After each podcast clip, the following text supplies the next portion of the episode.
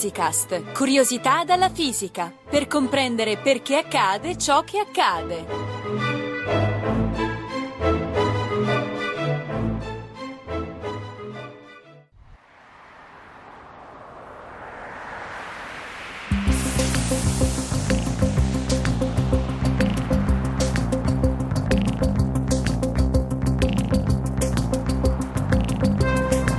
Nessuno si meraviglia se vede volare un aereo di carta. In fondo è così leggero, si poggerà sull'aria in qualche modo, ma un aereo di linea che pesa parecchie tonnellate, come fa a volare? Sentiamo che ne pensano il fisico Gianluca Licausi e l'ingegnere Gianluca Murgia che ci condurranno nell'affascinante mondo dell'aerodinamica.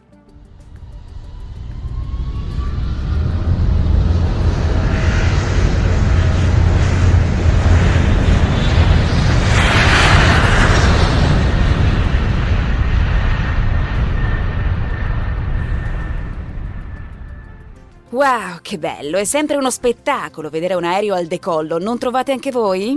Bellissimo. E anche stupefacente se pensi a quanto pesa e a quanta spinta devono dargli i motori per tirarlo su. Quello poi è un Jumbo Jet 747, uno dei più grandi aerei mai costruiti. Pensa che al decollo pesa oltre 400 tonnellate e nonostante questo raggiunge 10.000 metri di altitudine e una velocità di 900 km orari. Wow, incredibile, da non crederci! In effetti mi chiedo sempre come sia possibile. Posso convincermi facilmente che una farfalla o un passerotto riescano a volare, ma come possa farlo un bestione del genere così pesante per me è tutto un mistero. Anzi, perché non me lo spiegate voi due, visto che ci siete? Beh, tutto dipende dal terzo principio della dinamica, il famoso principio di azione e reazione. Secondo il quale ad ogni azione corrisponde una reazione uguale e contraria. Ne avrei sentito parlare? Sì, sì, sì, sì, è quel principio per cui un razzo sale in alto perché espelle il gas verso il basso, no? Giusto? Proprio quello. La fuoriuscita veloce del gas verso il basso causa il sollevamento del razzo verso l'alto. Detta con altre parole, il razzo si spinge sul gas che espelle, proprio come una canoa che avanza perché si spinge sull'acqua spostata dai remi. Del resto, noi stessi per saltare in alto spingiamo i piedi in basso sul pavimento. Oppure pensa al rinculo di un cannone o al fatto che se ti prendo per una mano e ti tiro verso di me, venga a mia volta tirato verso di te. È un principio che vale sempre. Se eserciti una forza su un oggetto, sposti l'oggetto da una parte e te stessa dall'altra. Chiarissimo. Però scusate, questo che c'entra con il volo aereo? Al massimo mi fa capire che un uccello si tiene in volo perché spinge l'aria in giù battendo le ali, ma in un aereo le ali sono ferme. Certo, un aereo non batte le ali. Eppure il motivo rimane lo stesso. L'aereo si tiene su perché spinge l'aria in giù.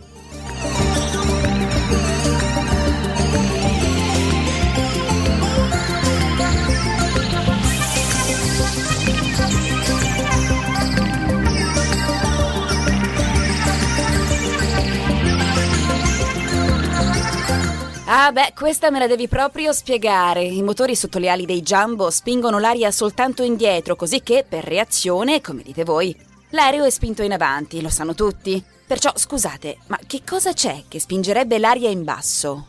Le ali.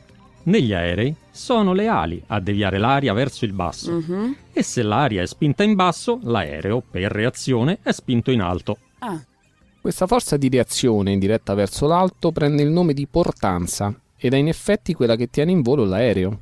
Sì, sì, però capiamoci, eh, non mi avete ancora risposto. Com'è possibile che si spinga l'aria in basso se non si battono le ali? Ti sembrerà strano, ma la risposta a questa domanda è arrivata parecchio tempo dopo che gli aerei già volavano. Per questo l'uomo ci ha messo così tanto per imparare a volare. Ha dovuto procedere per tentativi, senza capire perché alcuni funzionassero e altri invece no. Procediamo con ordine. Cominciamo, come facciamo noi fisici, a semplificare il problema, facendo finta che l'ala di un aereo sia piatta e sottile come se fosse una tavola di legno. Ok, d'accordo. Un'ala del genere può generare portanza soltanto se non è esattamente orizzontale. Deve essere inclinata verso l'alto, con il bordo anteriore più in alto del bordo posteriore. L'avrai sperimentato tu stessa guidando veloce sull'autostrada, se hai provato a mettere una mano fuori dal finestrino, col palmo rivolto in basso. Eh sì, devo ammettere che l'ho fatto spesso per rinfrescarmi dal caldo estivo, ad esempio. Beh, allora avrai visto che se mantieni la mano perfettamente orizzontale, Mhm. la tieni ferma facilmente, Sì. ma appena appena la inclini leggermente verso l'alto, il vento ti batte sul palmo e ti spinge fortemente la mano in su. Sì, e anche un certo. po' indietro. È vero, è vero, se vado abbastanza veloce il vento mi porta via la mano addirittura. Ho un'impressione, chiaramente. Eh, ecco, quella spinta verso l'alto è proprio la portanza. Quel che succede è che il vento, trovando l'ostacolo del palmo della tua mano, Mhm. viene deviato in basso, così che, per reazione, la mano subisce una spinta verso l'alto. E avrai anche visto che finché l'inclinazione della mano resta piccola, più l'aumenti e più forte è la spinta verso l'alto, cioè la portanza. Tuttavia, quando quest'angolo di inclinazione, detto angolo d'attacco, aumenta oltre un certo limite, la spinta in alto praticamente scompare e la tua mano viene spinta soltanto indietro, come è evidente quando la metti perpendicolare al flusso dell'aria. Mhm, Sì, in quel caso infatti il vento me lo porta indietro. E questa forza che spinge indietro, opponendosi al movimento della mano, è detta resistenza aerodinamica. Ok, quindi in pratica mi state dicendo che un aereo funziona allo stesso modo della mia mano fuori dal finestrino, cioè il vento batte forte sul ventre delle ali e viene deviato in basso e per reazione l'aereo è spinto in alto. Questo mi state dicendo? Diciamo che è così, Mm. ma solo in parte. Purtroppo, questo effetto non è sufficiente per volare. Eh, me lo auguro. Beh, il segreto del volo, infatti, è nel dorso dell'ala, che contribuisce per più di due terzi alla spinta di portanza.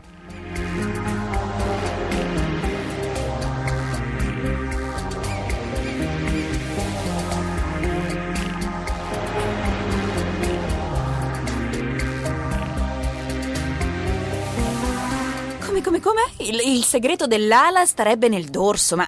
Ma scusate, se la mia mano è inclinata in alto, il vento le batte solo sul palmo, non può battergli pure sul dorso. Verissimo. Ma per generare portanza, l'aria deve scorrere, non battere sul dorso di un'ala. E il modo in cui scorre dipende da come è fatta la sezione dell'ala, il cosiddetto profilo alare, Mhm. che in pratica è la forma dell'ala vista di lato. Se ci fai caso, infatti, ti accorgerai che le ali di un aeroplano non sono affatto piatte come una tavola di legno, ma sono arrotondate sul bordo anteriore, bombate sul dorso e assottigliate sul bordo posteriore. Hmm. Questo tipo di curvatura del profilo alare è studiata apposta per deviare verso il basso l'aria che scorre sul dorso e, soprattutto, per accelerarla. Mm, aspetta un attimo però, perché non mi pare di aver capito. Come farebbe la bombatura dell'ala ad accelerare l'aria? Te lo spiego con un'esperienza molto comune. Quando innaffi il giardino con un tubo di gomma, se vuoi mandare l'acqua più lontano, Sì. strizzi col pollice l'apertura del tubo, così Certo. l'acqua esce più veloce, lo sai, no? Certo, certo, certo, voglio dire, non l'ho mai fatto, ma ho visto che il giardiniere si comporta proprio così. Appunto, questo succede perché dal tubo deve uscire per ogni secondo esattamente la stessa quantità d'acqua che in ogni secondo ci entra dal rubinetto. Beh, per forza, no? È ovvio, tanta ne entra e tanta mm, di conseguenza ne esce. E infatti è ovvio, e questa ovvietà in fisica si chiama principio di continuità della massa Mhm. e stabilisce che se restringi il flusso di un fluido, questo accelera nel passare attraverso la strettoia. Sì. E lo stesso vale per l'aria. Per esempio, quando attraversi una porta, l'aria è costretta ad aggirare il tuo corpo e a passare nello spazio ristretto tra te e la porta, dove deve per forza accelerare, come l'acqua nel tubo da giardino. Per visualizzare bene questi movimenti, la fluidodinamica non segue le singole molecole d'aria, ma si limita a tracciarne i percorsi, detti linee di corrente. Questo metodo permette di visualizzare facilmente le zone dove il flusso si restringe o si allarga, Sì. perché sono quelle dove rispettivamente le linee di corrente si addensano o si separano. Ok, ok, ora è chiaro. Tornando agli aerei, il dorso bombato di un'ala che penetra nell'aria si comporta esattamente come il tuo corpo che attraversa la porta, costringendo il flusso d'aria ad accelerare per scavalcarlo. Ok, ok, ok, ho capito. Quindi il dorso bombato accelera l'aria. Ma perché questo farebbe volare gli aerei? Questo è il punto. Perché secondo una legge fondamentale della fluidodinamica, Mhm. detta legge di Bernoulli, lungo una linea di corrente la pressione dell'aria è minore laddove il flusso è più veloce. Mm. Cosicché, alla maggiore velocità del flusso, accelerato dal profilo bombato sul dorso dell'ala, corrisponde una minore pressione dell'aria, con la conseguenza che l'ala viene, per così dire, risucchiata in alto dalla differenza di pressione tra sopra e sotto. Mhm. In questo modo il dorso dell'ala può generare una portanza molto più grande di quella dovuta alla spinta dell'aria sul ventre. Beh, forte, davvero interessante. Quindi, in definitiva, gli aerei volano grazie all'accelerazione dell'aria sul dorso di un'ala bombata. Esattamente. Mm. Nota però che anche un'ala piatta, se è inclinata, costringe il flusso d'aria a restringersi e accelerare scavalcandone il bordo anteriore, Sì. ma la portanza che se ne ottiene è molto modesta anche per grandi angoli d'attacco, a dispetto della enorme resistenza aerodinamica che ne deriva. Per questo le ali piatte funzionano in pratica soltanto con gli aerei di carta, che sono leggerissimi e vanno piano, mentre ogni altro aereo ha le ali bombate. Per contro, un'ala dal profilo bombato offrirebbe portanza pure se fosse orizzontale, ma anche qui è conveniente inclinarla leggermente, Mhm. poiché la convessità del dorso fa sì che una piccola inclinazione aumenti molto la portanza, ma molto poco la resistenza. Ma attenzione, se l'inclinazione aumenta oltre un certo limite, il contributo alla portanza dato dal dorso dell'ala scompare, una situazione molto pericolosa che prende il nome di stallo. Sì. Dai, prova tu a riassumerci quel che hai capito per i nostri ascoltatori. Bene. eh? Ok, ok, va bene. Prima che mi vada via di mente, proviamoci. Allora, le ali di un aereo non sono piatte, e fin qui, ma hanno un eh, profilo arrotondato sul bordo anteriore, bombato sul dorso e assottigliato sul bordo posteriore. Se l'ala è tenuta inclinata, in modo che il bordo anteriore sia più in alto di quello posteriore, il flusso d'aria che batte sul ventre viene deviato verso il basso, generando una spinta poi verso l'alto, sul ventre dell'ala, per il principio di azione e reazione.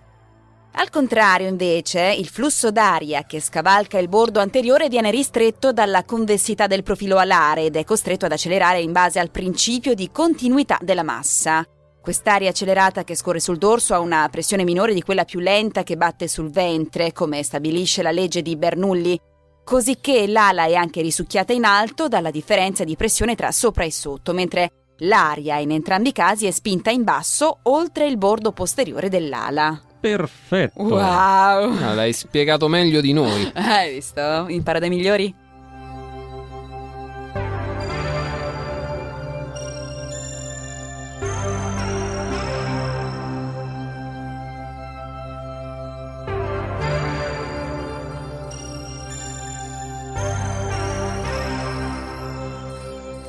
Beh, eh, davvero davvero affascinante questa fluidodinamica, si dice così?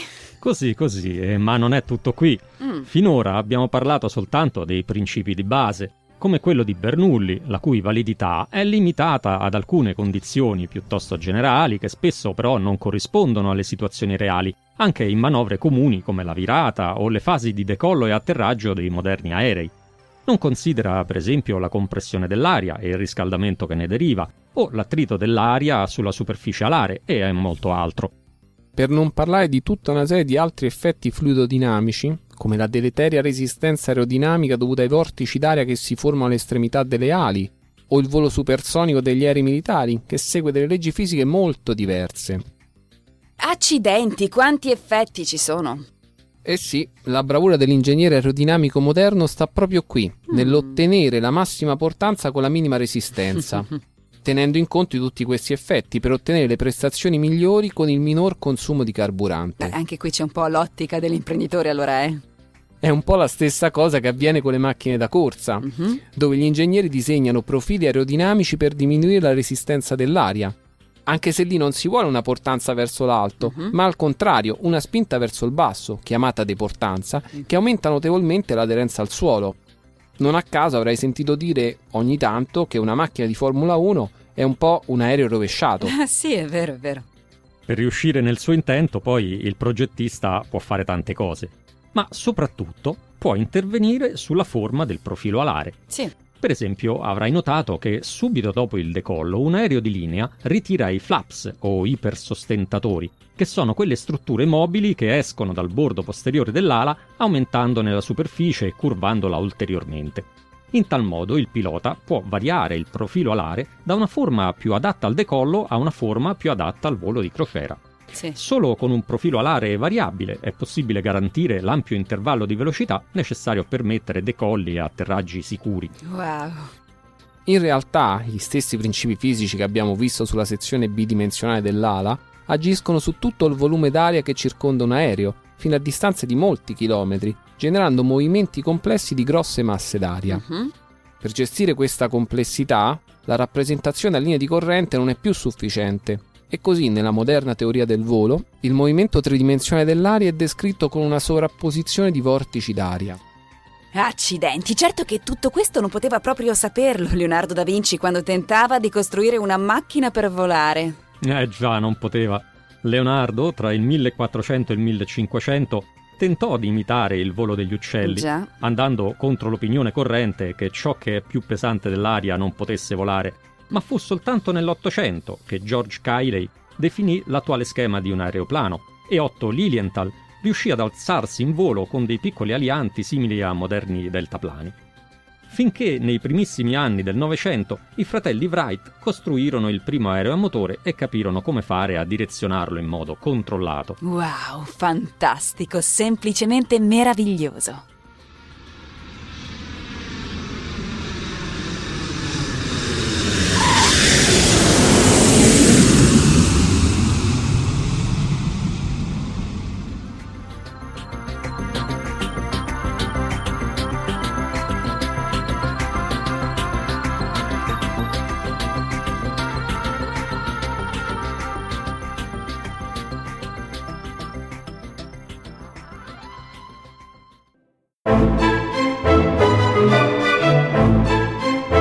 Physicast è un podcast in cui docenti universitari e ricercatori parlano di fisica con il linguaggio di tutti i giorni. Ideato da Riccardo Faccini, Gianluca Licausi, Giovanni Mazzitelli e Giovanni Organtini, realizzato con il supporto dell'Associazione Frascati Scienza e di ricercatori dell'Istituto Nazionale di Fisica Nucleare, di quello di Astrofisica e della Sapienza. Interviste di Chiara Piselli e montaggio di Edoardo Massaro. Le puntate precedenti e altre informazioni sono consultabili su www.radioscienza.it slash physicast. Commenti e spunti su possibili argomenti di interesse sono per noi preziosi, per cui potete contattarci a physicast-radioscienza.it.